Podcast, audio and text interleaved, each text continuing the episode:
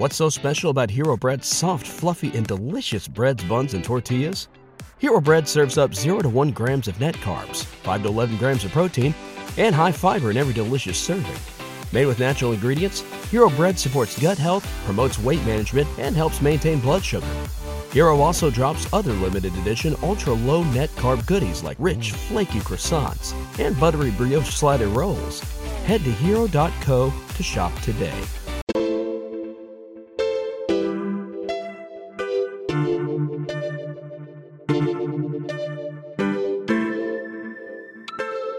Hey, everybody, welcome back to the Graymalkin Lane podcast, where queer friends and allies gather to review and discuss the original X Men comics in continuity order. I am so happy to be welcoming the esteemed and incredible Rob Kirby to the show today as our featured guest. Uh, and I'm, I'm uh, happy to be co hosting with two of my dear friends, Scott DeGeest and Seth Martel.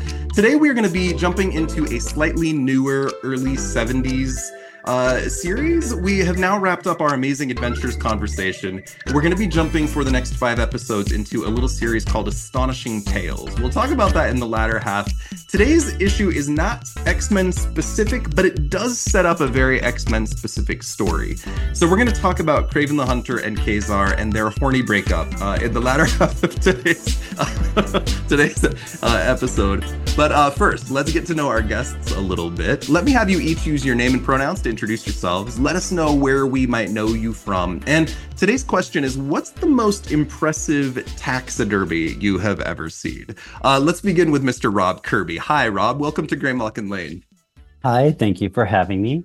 Uh, my name's Rob Kirby. I'm a cartoonist living in St. Paul, Minnesota. He, him, his pronouns. Um, uh, you might have, you know, if you were, if you've been reading queer comics for the last I don't know, 30 years or so, you might have seen some of my zines. Like I'm well known for Boy Trouble, which was collected. It was a zine I did uh, with David Kelly, joined me very quickly. Uh, and then we uh, actually ended up getting a couple of uh, book collections uh, with Green Candy Press in the mid aughts. Uh, the Book of Boy Trouble 1 and the Book of Boy Trouble 2. Um, my strip curbside ran in LGBTQ plus and alternative papers uh, for a good god 17 from like 91 to 2008 um, and it's collected in a couple paperbacks i won a xeric grant for curbside and then uh, Cleis Press did Curbside Boys in 2002. And my new book that I'm kind of plugging is Marry Me a Little. It's a graphic memoir about getting married and not getting gay married and not being so sure you want to do that, but you do it anyway. And it's just basically, they're all, and uh, my guests are all holding up their copies. So that's really cool. That makes me very happy. Um, and it was recently picked as an Oprah magazine top, uh, top graphic novel of 2023. And I'm going to stop talking there. Uh, oh, and the um, taxidermy? Um, mm-hmm. I supposed to talk? Oh, uh, hmm. I would probably guess, hmm, if it's not real, but I love the birds in Psycho that Norman Bates did. Those are great. But um, I would say maybe the ones in the Museum of Natural History in New York City. Uh, I think they're taxidermied. I'm super not up on my taxidermy, and there's probably some great answer that in my memory that I'm just not thinking of. But I'm just going to go with the animals in the Museum of Natural History. Like the dioramas, like those big. Yeah, yeah. I'm sure some of them must have been like taxidermied, right? Yeah, absolutely, absolutely. Uh, oh. let's go over to uh, my friend Scott DeGeest. This is Scott's first time on the show, but we've been interacting for months. Uh, Scott has been working on the show's Discord. We have big plans for the Sentinels together. Scott, it's great to meet you in person. How are you? Uh, I'm doing well today, Chad. Thanks for having me on the show. Uh, so my pronouns are he, him, his, and then uh, people don't probably know me from anything. I'm the community manager for for Graymalkin Lane, and that's sort of what I that's my first step foray into this wild world of uh of comic book uh stuff. As it were. Comic book podcasting, man. There's a whole yes. subculture out there. it is uh it is really wild. I was I was joking with a friend the other day and I was saying I listened to I I religiously listened to not one, not two, but three different gay X-Men related podcasts. And they were like, Oh, of course, because that's the thing. And I'm like, it is a thing. It actually is a thing. So what can you yeah, do? there's like a whole sub circuit. It's nuts. Uh, what's the most impressive taxidermy you've ever seen, Scott? Uh, in 2016? No, 2012. I was living. I was no, it was in 2015. Never mind. I know what year it is. I really do. I promise. Uh, in 2015, I was living in Europe. Uh, I went on a holiday to Berlin, and uh, I went to the German Museum of Natural History, and they had a uh, a whole bunch of really interesting taxidermy. But the ones that I like most were they had this like back room that you could go into, but they had all of the things that they had had from decades before in there, and they had a bunch of specimen jars of weird protozoan animals, and then they also had taxidermies of like fo- of foxes, and it was just it was it was interesting because I think lots of times people just see the front end, but I sort of got to see the back end of it, saw the like evolution of taxidermy as I walked through the walked through the halls, and I was like, this is bizarre and ridiculous, and I love it. Uh, and lastly, but not leastly, I'm so thrilled to invite my dear friend Seth Martel back to the show. Seth does the art for Graymalkin Lane and the trading cards. We've been very dear friends for a couple of years now. Seth, it's great to see you. Hi. Hi, everybody. Hi, Chad. Uh, thank you for having me, and it's good to see all of you. Uh, you, my name's Seth Martel. He, him. You might know me from my graphic novel, The Mare. Um, or as Chad said, a bunch of stuff for the show and a lot of X Men art. And I think the coolest taxidermy I ever saw, I'm going to drop it in the chat for the guys in here, but you all should look it up at home. There is an artist called Kate Clark.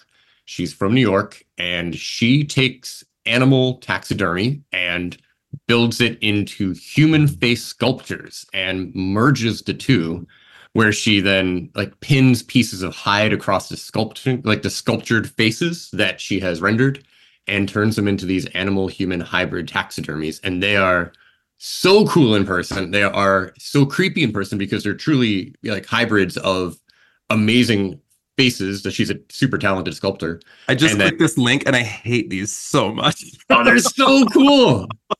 It's uh, it's giving me very sweet tooth vibes. Yeah. yeah, she's been doing it for a very long time. I saw her at a local gallery here, and her things are in person just so striking because they're life size. So, I mean, they're like, they're truly like you walk into a room and they're like, there's such a presence because they're animal and human sized and made of real materials. So, Incredible. Also, uh, lastly, I'm Chad Anderson. I use he, him pronouns. I am the host of this show. I'm also a former Marvel Comics handbook writer, a documentarian, and a memoirist. I uh, I am a vegetarian, and the sole reason is I don't like dead animals. Roadkill makes me retch. Taxidermy makes me retch. I hate it. But my little sister, who is gay, her name is Sherry. Uh, she sometimes listens to the show. Hi, Sherry. Love you. Uh, she hates taxidermy animals even worse. Now, quick funny story. One time, Sherry and another of my sisters love to go ghost hunting together. They'll famously stay in like haunted hotels, or excuse me, not famously. They'll stay in famous haunted hotels and like bring all the equipment to like measure like the the the electroplasmic whatever shit that they use. Uh, we so I went with them on one trip. We're in a rural town and we go into this hotel and they've got all their ghost stuff out. They're so excited, but they discover the decor of this hotel is all like taxidermy animals. They're everywhere, all over the walls, the lobby. We get up to our room and there's like taxidermy pheasants and ducks right outside and inside. And my little sister, as we step into the room, goes, Listen, you fucking ghost. I don't care if you scare me or climb into bed with me, but if you put one of these fucking birds in bed with me, we're going to have problems. And every time I see taxidermy, that's the story that I think of now. Uh, Sherry would not like Kraven the Hunter's living room, which is what we will get to uh, later in this show, which is full of taxidermy. Uh, okay, we are going to start, Mr. Rob Kirby, by celebrating your career a little bit. You are incredible and you have such an intense history in the queer community. I would love to begin by just asking the uh, the bizarre question of what was your life like in 1991? 1991. In 1991, I uh, was writing on this whole queer zine thing. I had discovered queer zines. I picked up a copy for free at Com- Comic Book College of Knowledge, a store in Minneapolis, a comic book store. So, you know, I was already into comics and this and that. And um, I picked up a copy of Holy Tit Clamps number five. Holy Tit Clamps, that is the name of it. Um, and I, it was it was uh, file under queer. It said on the cover, and it was it was free. Take one. So I grabbed one, and I just changed my life. Finally, was able to connect with arty, cool, queer people because I was always really kind of um, not so much into the mainstream gay culture. I found it really uh, kind of alienating and um, bougie and just not my thing, you know. Uh, so this put me in a whole into contact with a whole network of artists and cartoonists and writers and musicians. Um, they were all doing their own thing DIY. Um, and uh, it made me, of course, I'm like, hey, I should do this too. And I and this also helped me connect with my artistic drive, which was always in me, but I was never foc I had never focused it, you know. Um, I, I would try to do realistic drawings and stuff, and I never enjoyed it. I would just get frustrated. Um, I just I just hadn't connected everything because I have artistic talent, but I just had never focused it.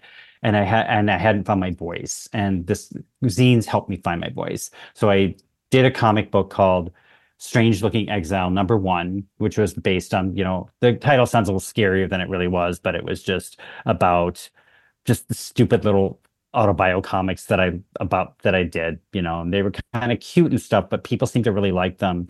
Um, they they were kind of in contrast to a lot of the cuisines were that were really, you know, rough hewn and uh, lots of nudity and uh, not that I don't love nudity, but um, I just kind of didn't do that. And um, I am I was also really looking for community. I was really trying to uh, find my people, you know, as, as, it were. You know, not that I didn't have friends and all that, but I really wanted some people that I know that understood this whole zine thing. And so this whole network, I dove right in. This is pre-internet. Um, so I was creating that, and and the people, the people at the newspaper, the LGBTQ plus newspaper called Equal Time locally. I was doing illustrations for them and uh, they asked me, they saw, I showed them my zine and they said, Hey, you want to do a comic strip? And I said, Yeah. And so I started doing curbside, which morphed into all kinds of other stuff, books and anthologies and this and that. Yeah. So that was 91 for me. It's like kind of, it was an exciting time for me. 1991 is such an interesting era of history. I was 13 uh, I was very closeted and in a rural community, but this is the MTV generation. For X Men fans, this is when X Men Volume 2 was launching and Rob Liefeld was coming onto X Force. We were getting edgier art. Uh, when I say the MTV generation, that's what I'm talking about. The consistency of our storylines was changing, and the presence of queer characters, even in mainstream books, started being hinted at more actively. But queer communities were starting to form in kind of new ways. In the 80s, it was a little bit subculture, where in my estimation, in the 90s, queer clubs were starting to become more of a prominent thing. But the AIDS crisis was also in full bloom. This is an era of feminism and like punk rock, and zines are such a huge part of the queer culture in this era. Uh, to see and meet you, like knowing this is such a groundbreaking breaking piece for queer history in that way. God, it makes us sound old when I say it that way. But uh, oh, yeah. tell tell people a little bit, if you would, Rob, about what a zine is and what it represented to this kind of AIDS political culture at the time. Well, basically, in publishing, there is there are gatekeepers, i.e., publishers that will like accept or reject you, and probably reject you a lot. I think zines are a really great playground because you can kind of just do your thing, and you you're publishing it. At least at first, you are, and it just gives you license to just do whatever you want. You're mostly anonymous, and and so it just um it just uh, fuse all your energy. You can just put it out there, and then you uh, over time you hone it and stuff. And I, you know, I look at my first issue. I'm just like, oh my god, that those awful stories I did. Some of them were terrible, but um, it it was just a there was really no judgment. Um, it was just it's just pure self expression and self empowerment really um, and and it and it really was and it is their wonderful gateway to meeting other people and one of the biggest zines one of the i mean this zine got into newsweek it was so groundbreaking it was called disease pariah news and it was for people with hiv um, it, it, was by and for them, and it was not like touchy feely. I mean, it was like really irreverent. They would do like porn reviews, um, and they, they were really hilarious. And there were comics, um, and uh, there was and there were recipes like eat get fat don't die you know because you know aids really took its toll on people's bodies and they would put in lots of calorie rich fattening you know food to make to prepare to keep yourself you know as robust as you possibly could. And eventually i think all the guys died the, the uh, putting out the zine but it was it was just like a wonderful uh way to say like you know we're this we are not our disease. I mean they were obviously it was very black humor um uh and it was it was so groundbreaking. It got a there was an article in newsweek magazine. I remember telling larry bob uh, the Larry Bob Roberts, who was like one of the the Holy Tit, tit Clamps guy, who was like one of the main people of the movement of the queer zine movement. You know that it was the news. We just couldn't believe it. it was, we thought it was so amazing. Even though people like Riot Girls and all that often wondered, do you how much mainstream attention do you really want? So there was always that tension between, you know, no, keep it underground. Like, no, I want a bigger audience you were like such a prominent zinester for so long. Like I have, you know, I have some of the ones here. Oh, look at those! Yeah, yeah, oh. and um, I'm just like later myself. Yeah, but like, what what made you feel ready to take on like a big chunk of your story for your book? Like, what was the transition that made you really? Want, yeah, like what made you go long form there and and just be oh. like time, you know? Yeah, well, I think it's because I was I'm at a certain age now, and I I just I just feel like you know, you know I wasn't sure I was going to ever do an, another book, and I just thought, well, why don't I just do a story? Why don't I like do let show the world I can do I can do a solo book. I hadn't done a solo book in since 2002, which was um uh Curbside Boys that Cleis Press published. They were a prominent. Uh, uh um uh, ground um, edgy publisher in San Francisco at the time. They I think they finally closed their doors about 10, 12 years ago. Um, but I, the, um, oh yeah. Uh, so yeah, so I figured, okay, if I'm ambivalent about getting gay married, right? That that's interesting to me right then and there. That that that is there's a story there. Why why why was I ambivalent about it? I mean, I just thought there it's such a it's such a an interesting topic to explore, and so I just went top to bottom. I, ex, I, you know, I kind of described exactly what we did, and you know, I even like you know choosing the wine and blah blah blah, but also putting it in in cultural, historical, and personal context. Marriage, you know, and I even you know, I, there's a chapter uh, about movies that where they use those those tr- that trope of people fleeing their their wedding before it happens because they just can't take the pressure and I just thought that's a very interesting trope. I mean, and, and it's always very um very uh contrived, but it really speaks to the big step that marriage is. Cause you know, even though John and I had been together for quite some time, it's still it is it feels like a big step. When I got to that part time. of your when I got to that part of your book, that song from Company where it's like da da da because I'm not getting married today, like was playing yeah. on repeat in my head. So yeah, good. yeah. Yeah. I'm you know, for the second edition, I uh John, uh, he pressed me and he was totally right. Acknowledge Stephen Sondheim in the back, you know? and then, so I we added that in for the second edition um, because obvious. I mean, there was no other title I could I could you know give that book because that's exactly. I mean, it was so perfect, right? Um, so yeah, I just wanted to prove I could do like a, a long form book uh, solo because you know a lot of the anthologies, Boy Trouble and Tablegeddon and all those other things, um, in a lot of ways they were work avoidance. They were just uh, you know like you know I don't want to do a whole book all by myself. I'll just have my friends do it, and we'll all do comics about Shirley Jackson, you know, or we'll all do comics about our sun signs, that kind of thing.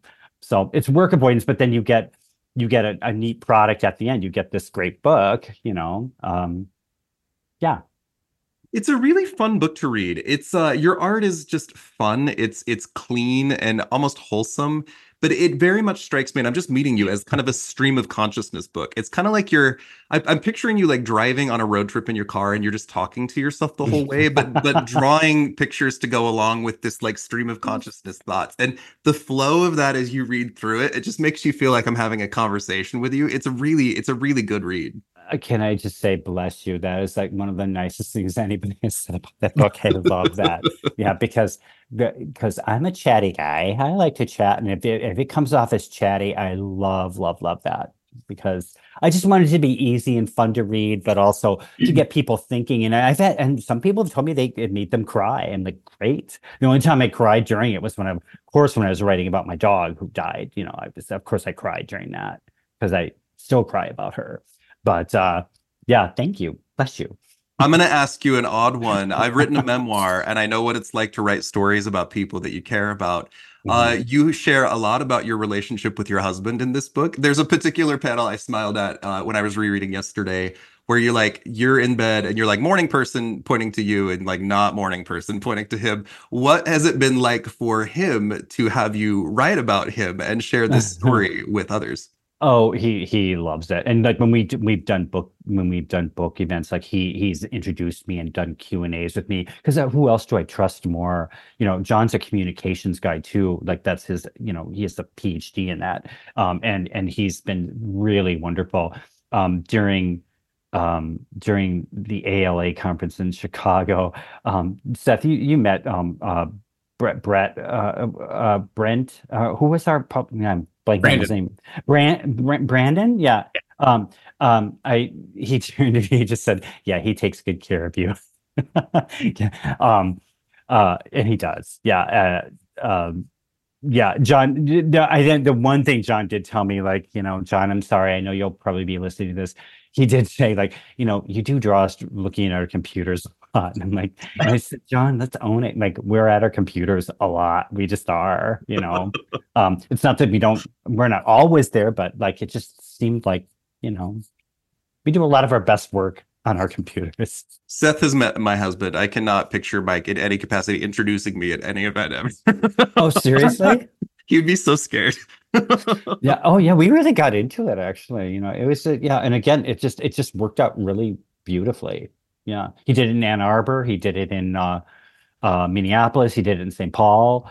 Uh someplace else that i can't think of right now but like yeah it's yeah we're a good team. He takes good care of me as you know brandon said. That's awesome.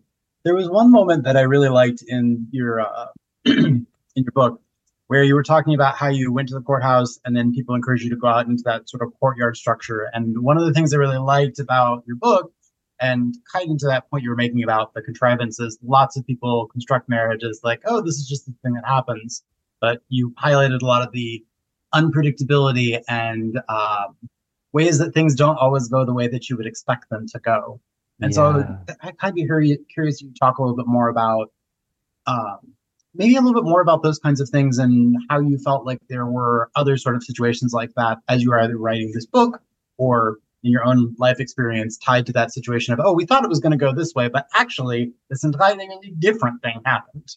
Yeah, well, you know, weddings in general, like I think so much of the stress and tension comes um to people for people who think it's they, it has to be like this perfect golden moment in their lives. You know, they they put so much um stress on the whole thing and make it into this big huge things and john and i we are low-key people and we are just like you know we're just we just wanted to kind of go do the thing and then go out to a fabulous dinner. That was for that for us that was like the main thing because we're real like we're we're food people. We really like john's a fantastic cook and Mm. um uh yeah it's just uh having an agenda going into it i just we i just again we just kind of just wanted to do the thing and have it be done. And, and but the whole time i was thinking "Ooh, wow you know that, i think this really could make a good story. I mean, gonna like explore this story a little That- bit.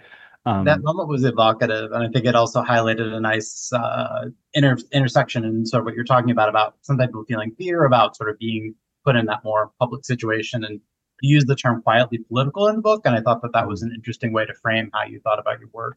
Well, you know, and the funny thing is, is like people, people, I, I said it in the book, people love love. And we just, we had nothing but, you know, we live in a blue bubble. We live in St. Paul and, and before that, Minneapolis. And, and people were just nothing but supportive and stuff. So we had nothing to complain about. And I made sure to do an anti tribute to Kim Davis. Um, I did, uh, and she recently, I guess she just uh, ran into some more hot wires. She got fired, which she should have been a long time ago. Um, well, you know, the woman in Kentucky. about who- the lawsuit. Yeah, I think that's what it was. yeah, it's like, you know, she's, uh, she's going to owe about a quarter million dollars in a suit, in a civil suit.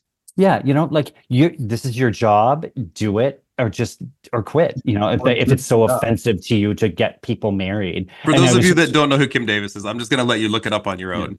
Yeah, yeah, just just she thought she was being she thought she was being Rosa Parks or something, but but you know she basically she was just being homo uh, a homophobic twerp, you know, and and yeah. So I I'm glad I'm actually really glad I put that in. She really offended me, and it really pissed me off too when she stopped getting issuing licenses to anybody, like Uh-huh. straight or gay, just so she wouldn't have to do the gay. I mean, it's just like what is what is wrong with you? So anyway, that's that's my anti-tribute to Kim Davis and forever recorded in the pages of Marry Me a Little. I am a pages. I am a therapist in my day job. I do a lot of marriage counseling, and I have a conversation with folks a lot about the shifting tones of marriage. How we still kind of define marriage culturally as like the 1950s till death do us part, Donna Reed kind of stuff. But Mhm. nowadays, it's more it's more kind of serial monogamy for a lot of people. Uh, if it's not healthy, we leave it behind and we move on to something else. You explore the concept of marriage and what it means in culture a lot, which is interesting and kind of why it's important for queer people to even have the option. Uh, a question for Yeah. each of you. What is your favorite, most dramatic wedding in fiction? Uh, the red wedding from Game of Thrones is always at the top of my list. That's awesome. Um, I would say mine, uh, uh, I'm gonna just go ahead and go with Muriel's. wed- I'm actually doing a comic about Oh. Muriel's wedding because I didn't get a chance to put it in the book because that's like I love that movie so much. So and it's it's it's and the, and the reason actually I didn't put it in that chapter about what is because it doesn't follow the tropes. You never know what's going to happen. They do not. I mean, it's not even about getting married. Really, Mar- marriage for her or wedding is it's a symbol to her of, of making of being a success. She doesn't actually really care about uh the guy you know even though he's really hot and he's cute and stuff but he's cold as ice and it really the main it's it's like like the movie bridesmaids. It's more about female friendship. That's the the core of that movie. It's her relationship with rhonda you know and how she betrays her temp for a while. And anyway if you haven't i'm not going to go into it too much because i don't want to spoil it for anybody. If you haven't seen muriel's wedding seriously watch that movie and then and i will release that comic some I've just barely started it now and i, I promise we'll get it out sometime this year you know it'll be about a five page thing you know so i'll probably put it online Uh, Scott and Seth, do you have a favorite wedding story? uh, from fiction. Uh, yeah, uh-huh. Uh, I I was thinking because there are a bunch of them, but like the one that I was thinking about the most, uh, when I when I stay up late to work, I will watch reruns of Thirty Rock, the the TV show from like the early aughts, and I always loved Liz Lemon's wedding because it was so completely ridiculous. Where like the the thing turns, she decides she's going to wear a Princess Leia dress for her wedding gown. Like they put in uh, teeth brace, uh, they put in gold braces in their teeth for because they found them in Prospect Park where they met. Uh, uh, Tony, what's his name? The guy who did this, this is terrible. The guy who did the duet with La- Lady Gaga, uh, Tony Bennett, comes to Oh, sure, sure, yeah, the yeah. wedding, and it's just it was it was very charming to me because it, it it's a little it, it reminded me a little bit of this book where it's sort of like oh we're just gonna get married we're gonna do it it's gonna be fine and we're gonna make it happen today. Um, so Uh, I- I love the younger generation that associates Tony Bennett only with Lady Gaga. I really had a moment there. I was trying to, I was trying to play. Yeah, I was like, I know this, I know this name. I should know who it is. It's not, not. Seth, how about you? Do you have a favorite wedding story? Oh, not really. I mean, maybe like Wolverine's not wedding to Mariko if we keep on trend with the podcast here. Something X Men. Uh, that was I think was just one I remembered reading as a kid and being like, "Whoa, that was dramatic." But uh, that's about it. We do have a number of X-Men wedding stories, obviously. The, you know, Kitty leaving Colossus at the altar. We have a uh, Emma Frost and Iron Man pretty recently. We've got Wolverine and Mariko. And of course, uh, X-Men number 30, which is the famous Cyclops Jean Grey wedding, which we celebrate uh, in, in so many ways still. Um, Rob, my show is named Graymalkin Lane because that's the street the X-Men live on. And the concept of mutants having to leave their homes and go somewhere else to find their family, that sense of community is what I'm trying to build here. You mentioned uh, the search for community. Uh, can you talk about the community that you found through your zines a little bit and how that has uh, how that has changed over the years? oh yeah well people come and go so quickly around here um Wizard of Oz. yeah yeah i just yeah i made i made pals with people in canada and and just you know, and some of the artists, some of the um, like I was really into meeting everybody, men, women, whatever. Um, but eventually, um, in the middle, like as, as in a few uh, years' time after I started Strange Looking Exile, there was um, uh, lesbian cartoonists, women cartoonists, queer women were just really like they were on a tear, and they even had the lesbian cartoonist network, of course. Um, and I just thought, well, you know, I want to get some more boys. They, all the boys are just doing all this you know where where are all the where are all the boys doing alternative comics stuff that i really relate to my generation or whatever so i started boy trouble um, and uh, it made me really happy like i remember one one of the guys i think andy hartzell he was going to london uh, for something and he i think he met up with Sina uh Shamsavari or Sheena, I think he goes by Sina Sparrow now. Um, and it made me really happy that these two Boy Trouble cartoonists who, who I kind of I think kind of knew each other through Boy Trouble or you know like interacted that way. And he hung out with Sina when he was in London.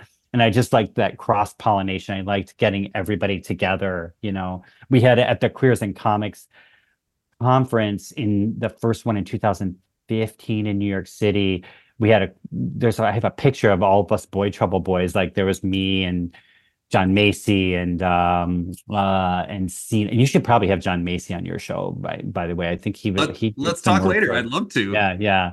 Um he has a book coming out soon. Um let's see where I lost myself here. But I, I don't know, just just um just you know, we we all we've all gone on to other things. Some people have become filmmakers, other people have are writers, uh, mystery writers or novelists or whatever. And it, it's just it's just I think zines just really give people a, their start, and some people never leave. Some people keep doing them. They, I, I did my last zine not not even like ten years ago. Um, I just like I just like having somebody else do the work, you know. So like if I can get a publisher, I just I, I prefer that. Yeah, I think after having... I did the I think I did after I did the table getting zine. I think that's the last bull zine I did. Then after that, I managed to get um um oh god, Ninth Art Press to do my Zodiac anthology comic and my Shirley Jackson anthology comic. And and and then there's Marry Me. So and I've got a new book in the works right now in my head. So we'll see.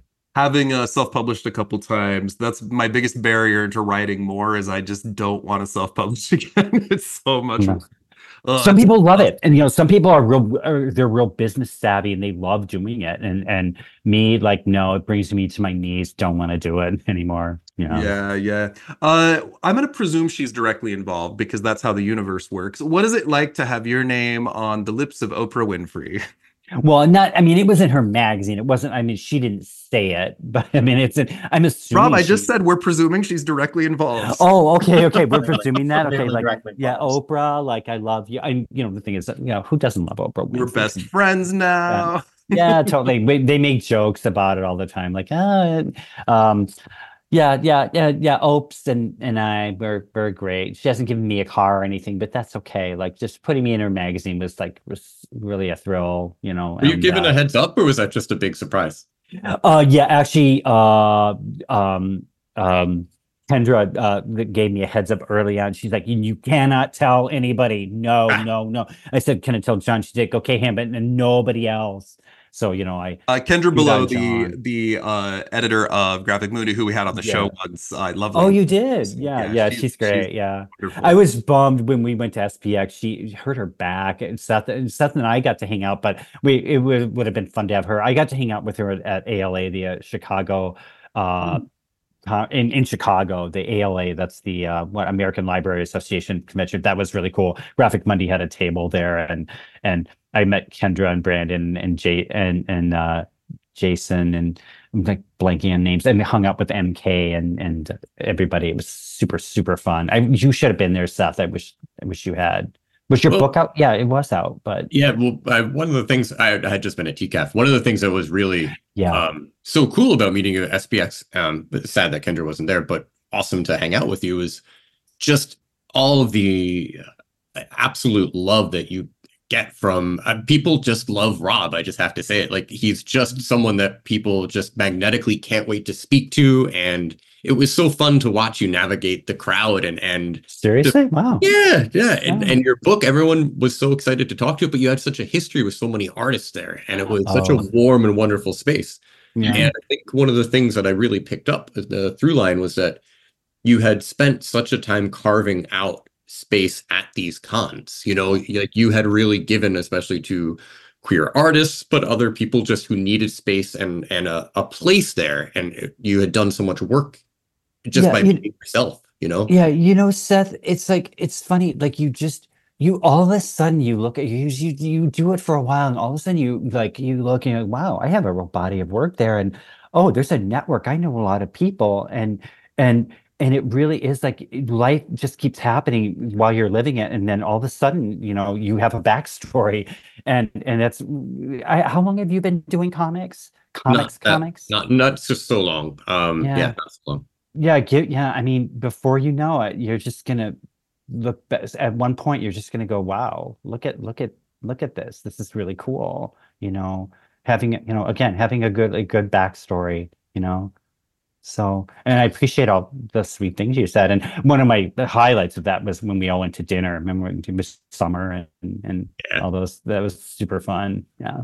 It's great, but just uh, like I have to say, it anybody that just gets to go to cons, it's just such a wonderful way to network and meet other people who are doing the same really awesome and really frustrating job that you you know yeah it's, well, it's, you know? it's validating. It's something you you realize it's all bigger than you you know than yourself and you're part of something in whatever way a tiny part whatever but you're part of something that's bigger than you. And and it's and it's it's it's nice to just sit back and look and just watch it, what's going on around you you know you would presume a community like this would be very competitive, but my exposure to it in my limited way has seen like I've seen people who are so supportive and kind and like rooting for each other and genuinely happy for each other.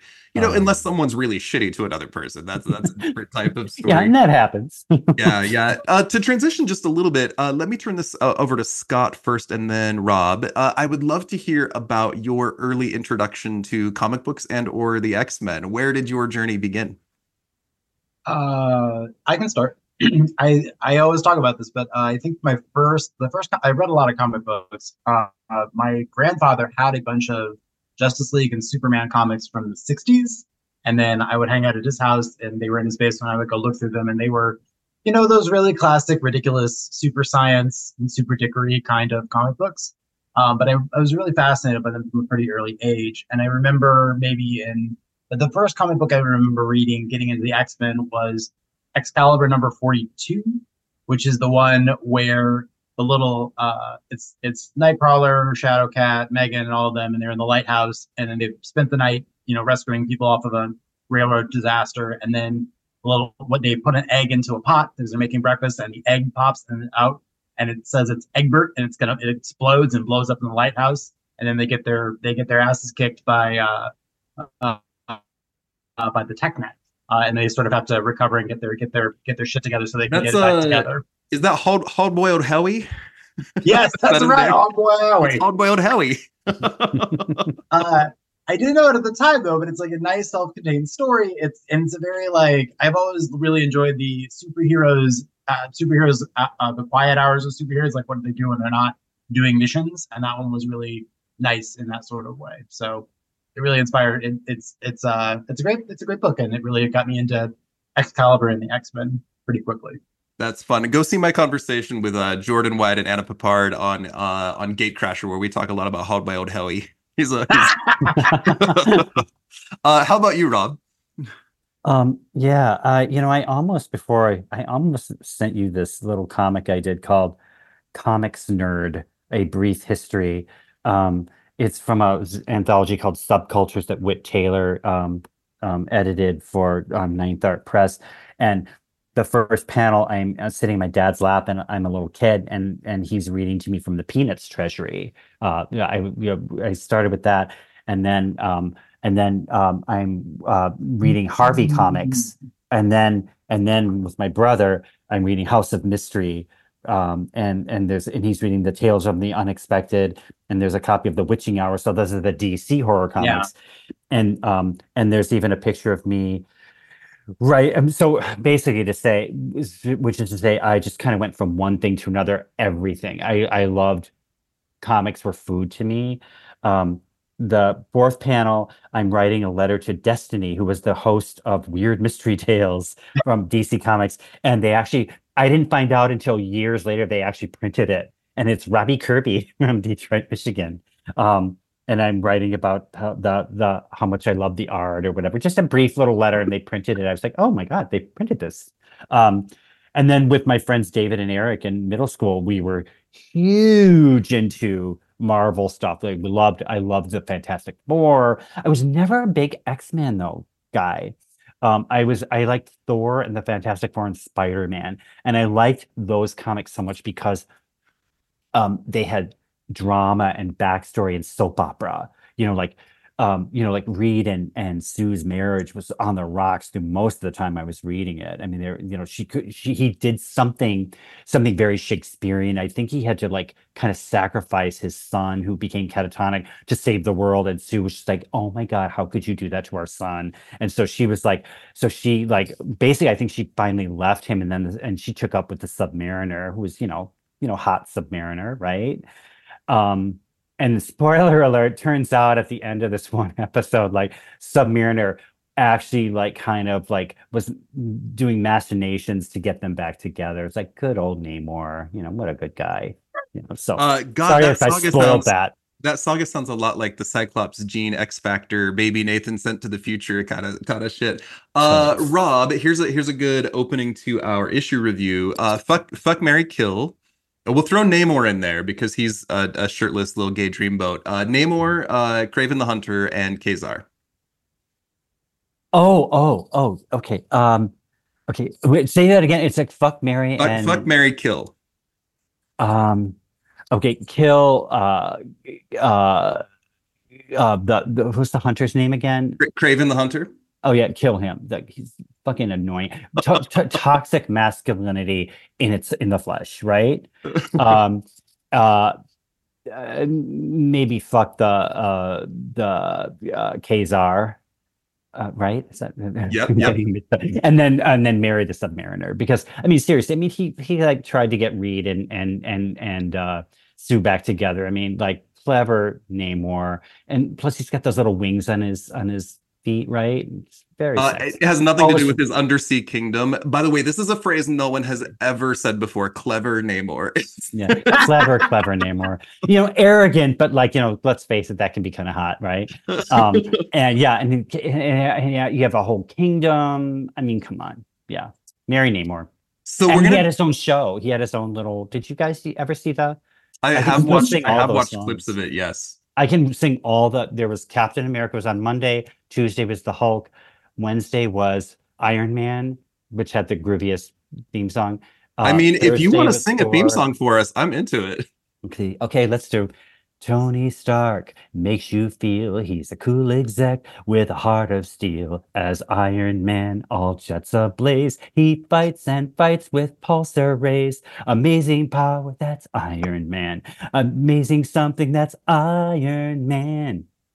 Thank you. Excellent. Yes, Yay. yes, yes. I love it. Yeah. Weirdly, to enjoy today's issue, I would recommend someone go watch one of these old cartoons and then come and read this issue. This issue has a very, we've been talking about this with the Amazing Adventures reviews. It's got like a very Scooby Doo kind of early 70s animation vibe. You got to add some like laugh tracks, some awkward sound effects. The, uh, the animation's a little bit off of sync, you know, with, with what's Yeah. happening. That's the energy we're putting in here. What's so special about Hero Bread's soft, fluffy, and delicious breads, buns, and tortillas? These ultra low net carb baked goods contain zero sugar, fewer calories, and more protein than the leading brands, and are high in fiber to support gut health. Shop now at hero.co. We're going to review Astonishing Tales number one. This is a book from August 1970. This is Jack Kirby and Stan Lee working together at kind of a late time for them. Uh, they weren't really getting along in this period, but they did churn out at least a few issues of these 10 page stories. Uh, this book is not meant to be confused with an, another long running book called Tales to Astonish, which is much more famous. This is Astonishing Tales. It's an anthology book, much like Amazing Adventures was, where they are telling a split format story. So if you remember that time, and nobody does, that Ka-Zar and Doctor Doom were sharing equal billing on a book, this is a crazy adventure. We are not reviewing the Doctor Doom story, although it's kind of fun. Uh, go back and read his story about the Doomsman if you want to. We're going to be reviewing the 10 page story about Kraven the Hunter and Ka-Zar. This is delightful. It's it's silly. It's not X-Men related, but this story does set up, and we'll get to this in a couple of episodes, the introduction of beloved characters Garokk the Petrified Man and Zaladane, who appear shortly after this. Uh, Ka-Zar is, if people remember, go back and listen to the Trial of Ka-Zar or the Trial of Kraven the Hunter if you want more dense histories on these characters. Ka-Zar was one of Marvel's original heroes back in the late 1930s, early 40s. Uh, they brought a rebranded version of him back, just like they did with the Human Torch. Uh, in X Men number 10. So, this is an X Men character at this point. He debuts in the Savage Land, which is the Antarctic uh, jungle that has dinosaurs in it. Uh, Ka-Zar had a series of adventures and a few other titles, including a run in Daredevil in the late '60s, where it gives us his his uh his backstory of being like the child of a British lord who gets abandoned in the jungle. Not super relevant here. Kraven the Hunter, of course, is Sergei Kravinoff, who is a classic Spider-Man villain he is uh he wears like a lion vest uh, over his like open uh excuse me op- over his like naked chest. The lion vest can shoot nipple lasers. He wears cheetah print pants and like a fanged belt. Uh he loves potions. He loves uh hunting shit. He just wants to collect everything. He's got like a real pokemon mentality uh, and the story basically here, to sum it up in a few words, is he sees a picture of Zabu and wants Zabu for himself, so he fights with with Ka-Zar. That's that's kind of the story that we're setting up. So this isn't technically an X Men story; it is X Men adjacent, and we have covered both of these characters on my show. It's also just delightfully fun. This is a ridiculous and kind of lovely story. Our next five episodes are all going to be based in astonishing tales, all featuring Ka-Zar on a series of misadventures. Uh, what was it like for the three of you to step back into 1970 and read this uh, ridiculous story by Stan Lee, Jack Kirby, Sam Grainger, and Sam Rosen? Uh, Seth, do you want to take this one first? What was it? What was it like for you?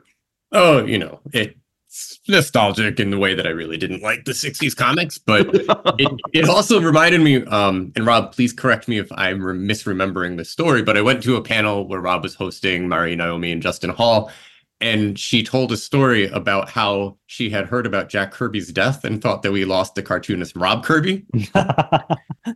and was really heartbroken about it until she realized Rob was just fine. And I thought that was a very funny uh, story. Side note, my 12 year old asked me, Who are you interviewing today? And I said, Rob Kirby. And they're like, Is that like Jack Kirby's son? That was a question I got this morning. I've been hearing this all my life. Ever since I started cartooning, you know, like, oh, Rob King Kirby. uh, Rob, what was it like for you to jump into this early 70s oh. story? Oh, total nostalgia. And like I said, like I told you, like it's just a it was just a few years before I started actively reading these things. So like, yeah, it all was like um, and I was like, I didn't know how, we, how what we were going to exactly talk about, but so I was like taking notes, and some of my notes were like, like what did I, what did I say? I said like, um, they were like they forgotten how characters in these old comics narrate their own actions. Like Kraven's like he staggers but prepares to rise again and they refer to themselves in the third person. Kraven claims his prize, and Ka-Zar is no mammoth. Um, and uh, and also Ka-Zar has quite the vocabulary for a jungle man. He's like, and now the reckoning. I mean, that's hilarious. That, that, yeah, I'm you're gonna wreck you're gonna reckon, man. The the reckoning. I this is a this is a delightful it, yeah. time capsule. This little issue. Scott, do you want to tell us about the cover of this book? I would love to talk about the cover of this book um, because it is a very classic late 60s, early 70s thing. Uh, huh. So, first of all, instead of the hyphen for Ka-Zar, they've got his little Zabu on there on the title, which is fantastic. And then they've got a lot of word bubbles and other things on it, including In the Clutches of Kraven the Hunter. uh, which is you know perfect. And And and for like, context, Zabu Zabu's head is the dash between K and Czar. yes, exactly. Because for whatever reason, we need to hyphenate his name. Um, the other thing that I really like, I actually really like the for- like the composition of the main picture, which is Kazar, you know, leaping in on his vine and obviously defying the laws of physics to do that, uh, to like you know the, deliver sort of a roundhouse punch to Kraven and Zabu's tied up in the back. Like from a composition perspective, that's actually really strong. Um, completely defies the laws of physics and doesn't really vibe with what goes on in the rest of the comic, but you know, covers all his line. Look at his leg. Look at his like his legs on the cover. Like you know, like uh uh Kazar's legs, like um they're like a like a pose almost. Like, you know, it could be like a pinup sort of thing. he's like, These are always is very cheesecakey. Yeah, sure. yeah, yeah. And of course in this case in this case it's beefcakey, beefcakey as cheesecake, you know. This is a very busy cover. Uh, it's uh, it's astonishing tales featuring Kazar and Doctor Doom in the cl- clutches of Kraven the Hunter, in the shadow of Doomsday, two of Marvel's mightiest together in one mind. Like there's so many words. Uh, the images here are by Marie Severin and Bill Everett. I don't know who did which, but I love Marie Severin. My favorite part of the cover is the little corner box where Doctor Doom is menacing like a monster with Kazar's head floating above him, which is hilarious to me. Uh, we'll have more Doctor Doom conversations on my Yeah. show sometime, but today's not that day. yeah, Doctor Doom was always like again, I always loved Doctor Doom, and I'd be curious to read that story because um because again, I was a Fantastic Four kid, so um yeah, Doctor Doom was like he was the, he you know every superhero has their ultimate nemesis, and I believe that was Doctor Doom was pretty much the Fantastic Four's you know like biggest foe, right? I uh, I love 60s villains. I'm currently reading Yeah. every appearance of MODOK for a future trial on my show, and it's been a delightful ride. I, I I'm not ready for Doctor Doom yet. I can't, I can't do it yet. uh, let me hear some of your thoughts on Jack Kirby's art in this phase of his career. We'll just kind of address the art conversation in one. It's it's beautiful. It's a it's a different format for Kirby for sure. It's very cartoony. Uh, it's very punchy. Uh, there's lots of dinosaurs and lots of kind of brawls and teeth and fangs. It's interesting. It, it, it doesn't feel like Kirby in the normal way. What are your thoughts on his pencils here? I'm going to cede this one to one of the two uh, professional artists on the list. Oh, You know, it's interesting. I, I do think the thing about Kirby's, he has so much weight to his figures. Like they're always very heavy. I feel like the hands are massive. The there's just like I, I don't know, like gravity is very like literal gravity is very serious in Kirby's world.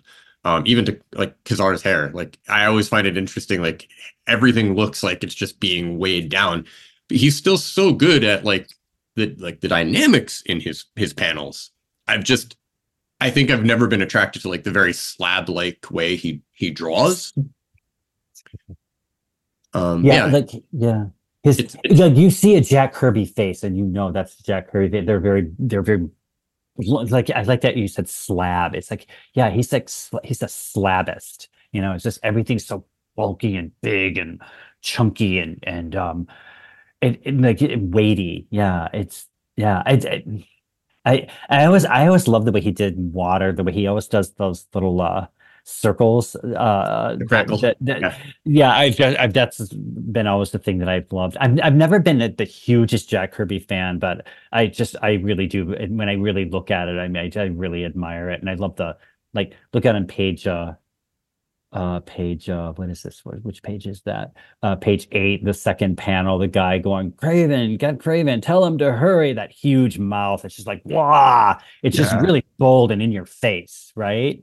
People have studied Kirby so intensely, the way he draws mouths, their hands, or monsters, or yeah if we look just at the way he draws hair in this issue, we look at Kraven the Hunter's hair versus Kazar's hair.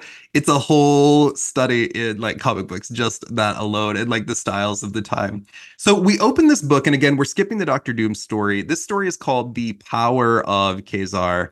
Uh, featuring the sinister savagery of Kraven the Hunter. The splash page, I think, is fascinating. It is a close up of Kraven staring kind of intently with his blue eyes and like porn stash uh, he's he, he has a copy. Uh, if if you guys have read the series The Marvels, which is the Kurt Busiek story where, you know, kind of everything in the Marvel universe exists at once. You just have to piece it together. This idea of Ka-Zar getting a full magazine spread in Live magazine. There's 20 pages of never before seen photos from the Savage Land, which is very public information at this point. Ka-Zar also had a criminal trial in Daredevil where he was accused of murder. So there's a shirtless man on this famous magazine. I'm picturing Kraven picking this up like while he's picking up some hot pockets at the grocery store and he's like, "Aha!" he takes it home. At last, I have found the perfect subject for my hunt. Ka-Zar's tiger, the only such beast to walk the earth in a million years. I must have him. The tiger must be mine. Uh, and he is so horny for capturing Zabu here. Uh, I thought there was nothing left for me to hunt, but there is, there is. He's also very manic. He's lounging about his house in a blue suit jacket and tie. Uh, he is preparing to hunt.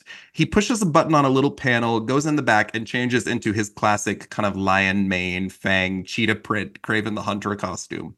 We have to have a conversation about his living room here. Uh, Rob Kirby, do you want to describe Kraven the Hunter's living room decor? My goodness, it is. Yeah, it is. Uh, there's a lot going on there.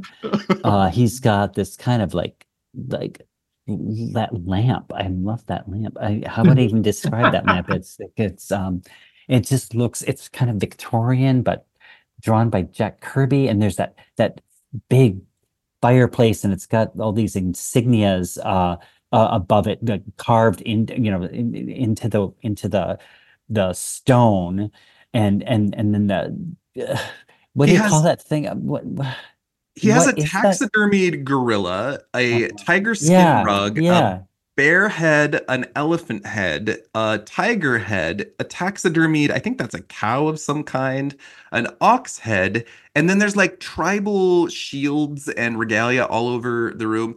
Uh, Kraven, there is a fine line between cultural appre- appreciation and cultural appropriation. You are not serving any He has he has stepped over it. Yes, yeah. he has stepped over that line Kraven's just in a tacky, big way. You know? Yeah, and and you definitely get the sense that he just cannot wait to put on his outfit. You know. He's he he is in his manic phase and he is so yeah. horny for this saber-toothed tiger. We jump yeah. to the savage land where there is a mammoth stampede in fear of something. Uh Ka-Zar, we see him right away in his loincloth, hanging out with his brother Zabu. They grew up together. It's his brother.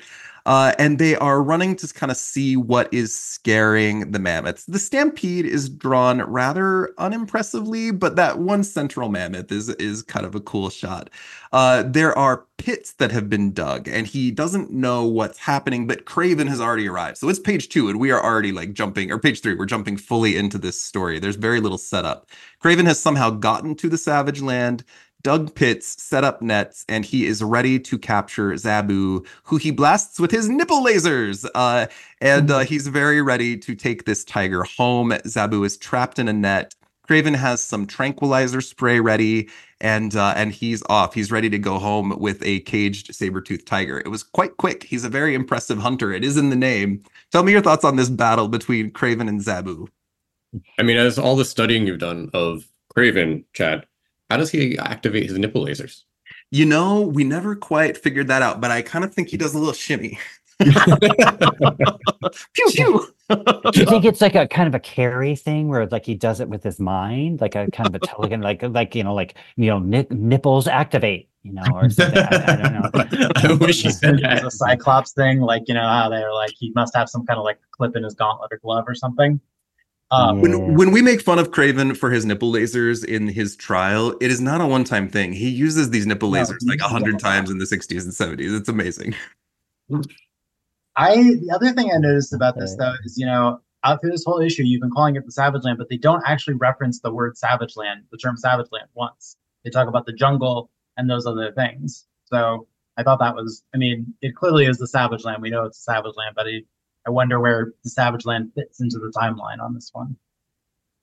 Uh, Ka-Zar gets knocked into a pit. Uh, he talks about how I am a man, not a mammoth, so I'm able to climb out of the pit, which he does. And then he sees the helicopter flying away with the cage suspended beneath it, with Zabu in the cage unconscious.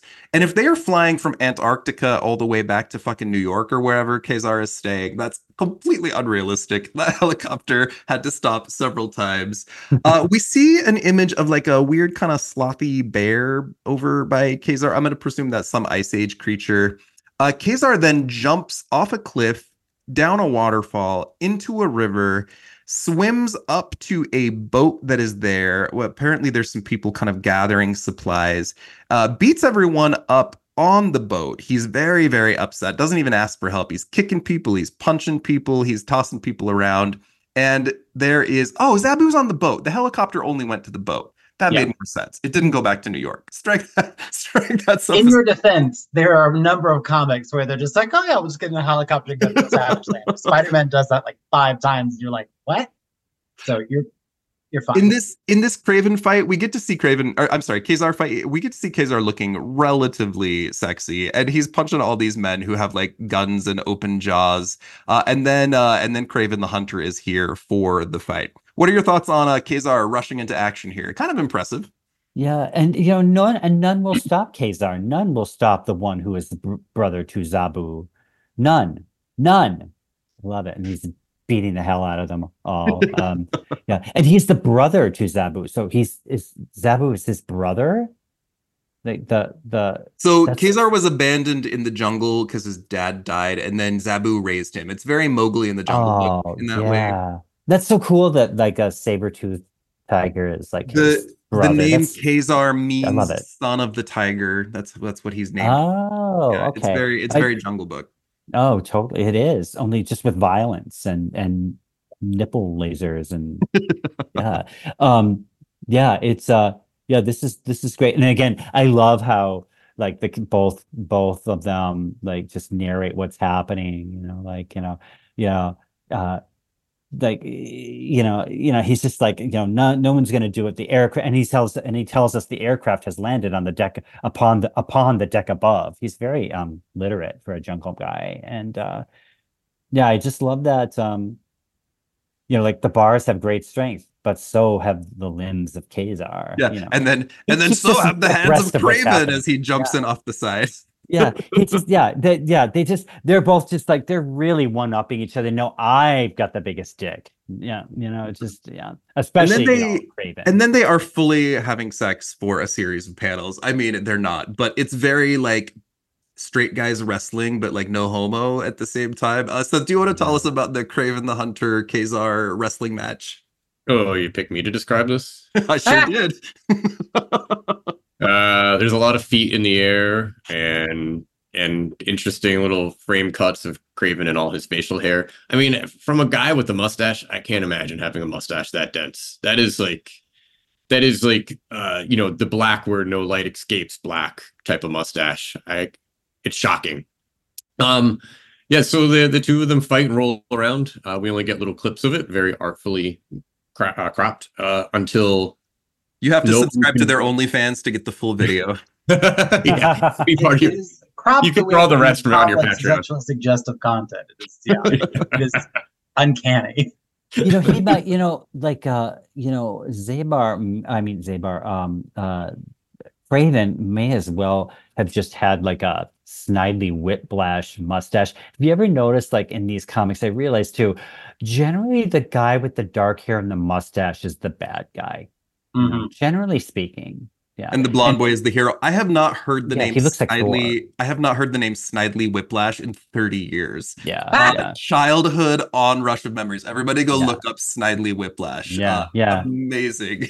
and and um and um Ka-Zar uh, is basically Thor without the hammer, right? And, and a different and just in a loincloth. I mean, that's you know, he reminds me very much of Jack Kirby's Thor. I mean, that's what he looks like. There's a but, key moment. There's a key moment in their fight where Ka-Zar lets you know who the hero and who the villain is. Uh, he he's getting ready to toss Ka-Zar or Kraven aside, and he goes, "Men hunt to eat, men hunt to live, but you, your heart is cold, your soul is dead. You hunt for sport. Not even a jungle beast will will attack without cause, without reason. Only man can be so evil." And that's an entirely fair read. He's got Kraven suspended over his head. Uh, Kraven keeps calling him like a jungle savage, a bra- like a brainless savage.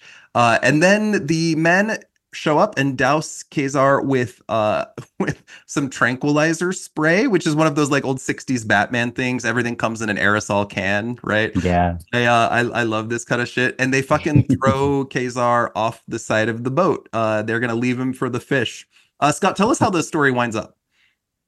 Yeah, so the story kind of winds up pretty quickly. Like I thought it was an interesting story in that Ka-Zar doesn't really like succeed at the stuff he needs to do. He basically showed up. Like Kraven was incredibly like well played out and really, you know, had a like plan to defeat Ka-Zar, rocked him, threw him off the boat, and Kraven won. Uh, you know, he takes the he takes the he takes the cat back with him as his you know prize latest prize possession to New York, and Ka-Zar is following along. That's sort of the is it okay to like talk about the ending? Yeah, yeah, yeah. Oh yeah. So yeah, so we see them all get on the boat. Ka-Zar delivers yet another monologue. Like he really like he, he must have, in addition to all of his like athletic abilities, you know, incredible breath control to be able to be like, oh yeah, I'm totally gonna do all this stuff, and then also just chat with you about it while I'm doing it. Um, but yes, he says that ominous line, but the time has come for leave the jungle now, and he somehow manages to get himself to New York. If yeah. you're gonna tell a if you're gonna tell a Ka-Zar story, you either give him big threats in the jungle that he has to fight against, or you take the man out of the jungle and put him in civilization to see how he copes. So, so these last couple panels where he's kind of awkwardly walking around in a coat, it zooms in on his like shoes and like how weird mm-hmm. that must be for him to have shoes and be around people. Uh, the MVPs of this story are those guys in the plane that just randomly tossed him a raft. That was real nice of them.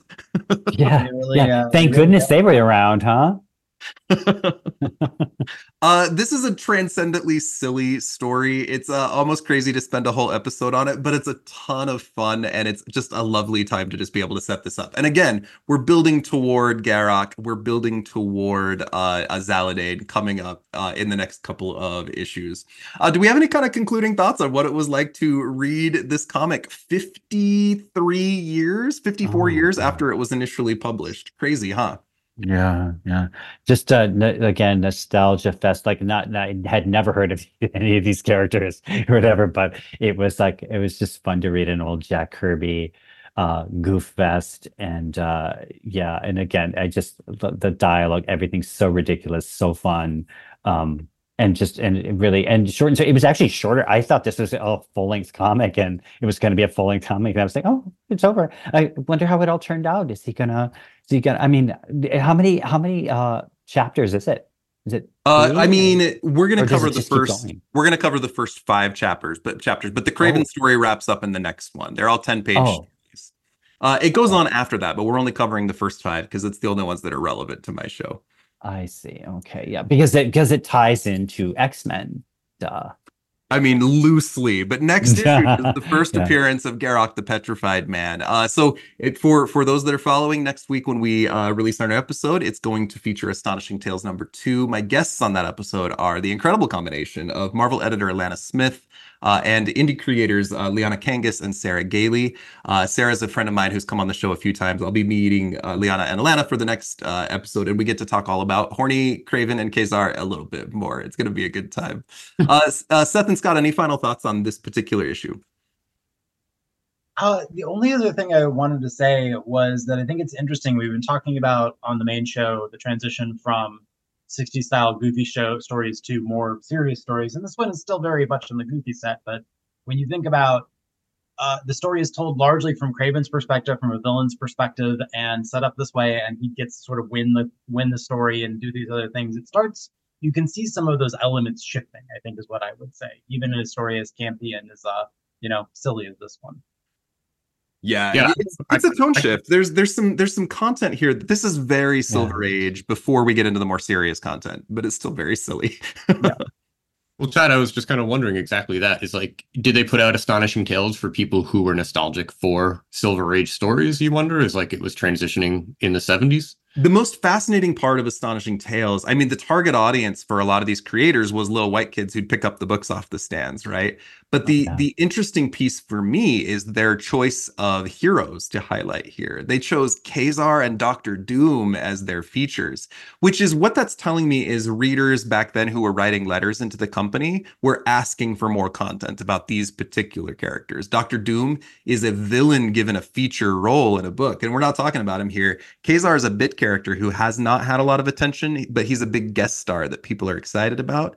So this is written for people, I think, who were writing letters and asking for more of these particular characters in their solo adventures. But the days of the split book are almost out at Marvel. We got a, we got a couple more years of these kinds of stories uh, because this is where a lot of the early '60s stuff, you know, Doctor Strange and Human Torch and Iron Man and Thor and Hulk all had these split books for a long time. Uh, and that's that's where uh, uh, Amazing Adventures was before you know Beast and the Inhumans take, took the full feature, which is where we started the year on my show and ended last year. Uh, so it's interesting. It's it's a dying era. Yeah. So so yeah, that's interesting to me that the that people wanted to see these more minor characters. And again, pe never underestimate universe building. People love that shit. They really do.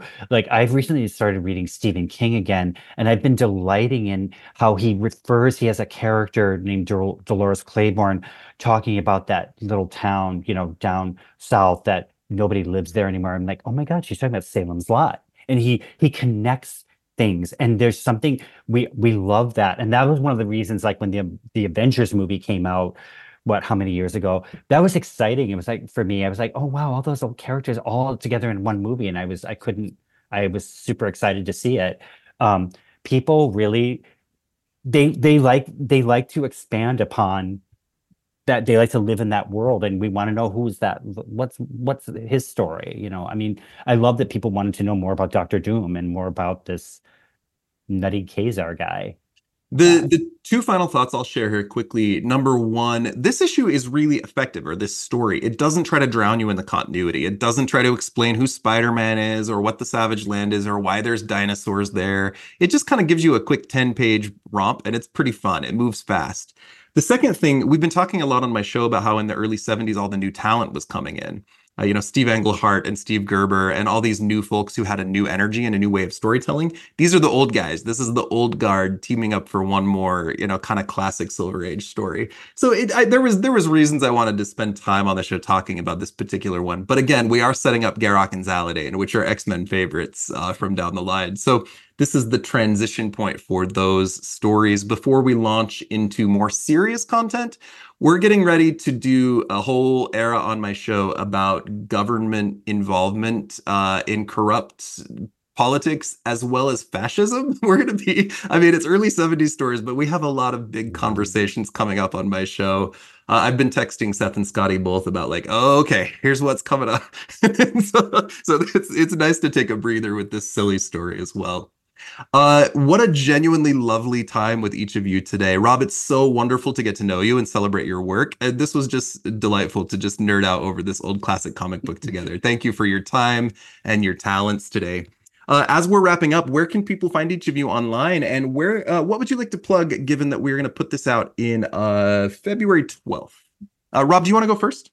sure um perfect for valentine's day if you have a, if you want Oh, a it's the- somewhat romantic story The about Kazar Kraven love story. yeah. Yeah i'm kazar. I get to be kazar.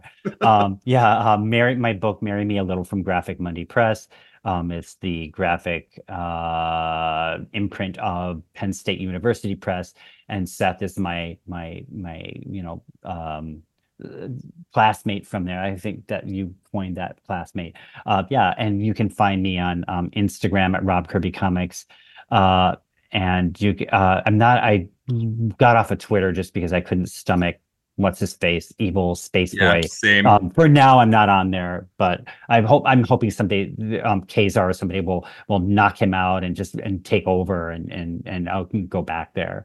Um, yeah, so yeah, that's me.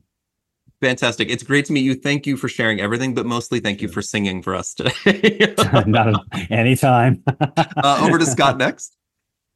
Yeah, so you can find me on Twitter. I still am hanging out on Party Party City, uh, Tony Stark's uh, social media site. Uh, it's D Scott DeGeest. So my first my first name and last name. If you just type in Scott DeGeest, you'll find me. So I talk about comics there. I also talk about my work as a data scientist. So it's a little bit of a mix, but you know, it's not super hard to find my my comic stuff. Uh, great to be meeting you again. We've spoken, but it's great to see your face. Uh, I'm excited. Scott and I are working together for the Sentinel Takeover month in April, which is a huge chunk of my show. We've been working hard. I'm very excited about what's coming up. I'm always prepping a few months in advance. So, uh, Scott, thank you. I'm excited to partner for that one as well. Uh, and then over to Seth. Yeah, and join the Graymalkin Lane Discord where Scott is doing an amazing job as community manager right now. So Oh yeah. Y'all want more stuff, head over there for Graymalkin Lane content. Uh, for me, um, yep, Valentine's Day is a great time to get Rob's book. So that is an amazing thing to plug. And then as well, if you are not in a uh lovey holiday spirit, you could always get my book, which is a little bit more of a YA horror book. So that's The Mare, also from Graphic Mundi, Penn State Press. Uh, working on a bunch of other little projects or big projects, but they're all behind the scenes right now. So I would just say if you want to follow me at SC Martel on Instagram, that's a great place to keep up. Yeah. Seth is also Seth's posting lots of delicious X Men art. Uh, it's wonderful. Uh, sorry, Rob, I interrupted you. Oh, I said, yeah, everybody gets Seth's books too. It's great. The Mare. Okay. Thanks, Rob. Yeah. I am thrilled to have both of your books in my collection. Uh, I, I am a big fan of both of yours. It's great to meet you. Uh, happy to call you both friends. Uh, I'm I'm making that presumption, Rob. We just met, but now now Oh, you're- totally. stuff. Friends for life. Yeah. You have me. Yeah. You let me sing on your podcast. I'm there. I'm there for you. I'll be there for you. Luckily, I'm Chad Anderson. I keep my social media private because I got kiddos, but the three of you are welcome to add me. But you can follow Graymalkin Lane, Graymalkin underscore Lane on Instagram and on Discord. Uh, lots of great stuff coming up on the show. I already plugged the next episode. The next uh, uh, Patreon episode coming out after this, I don't remember what it is actually.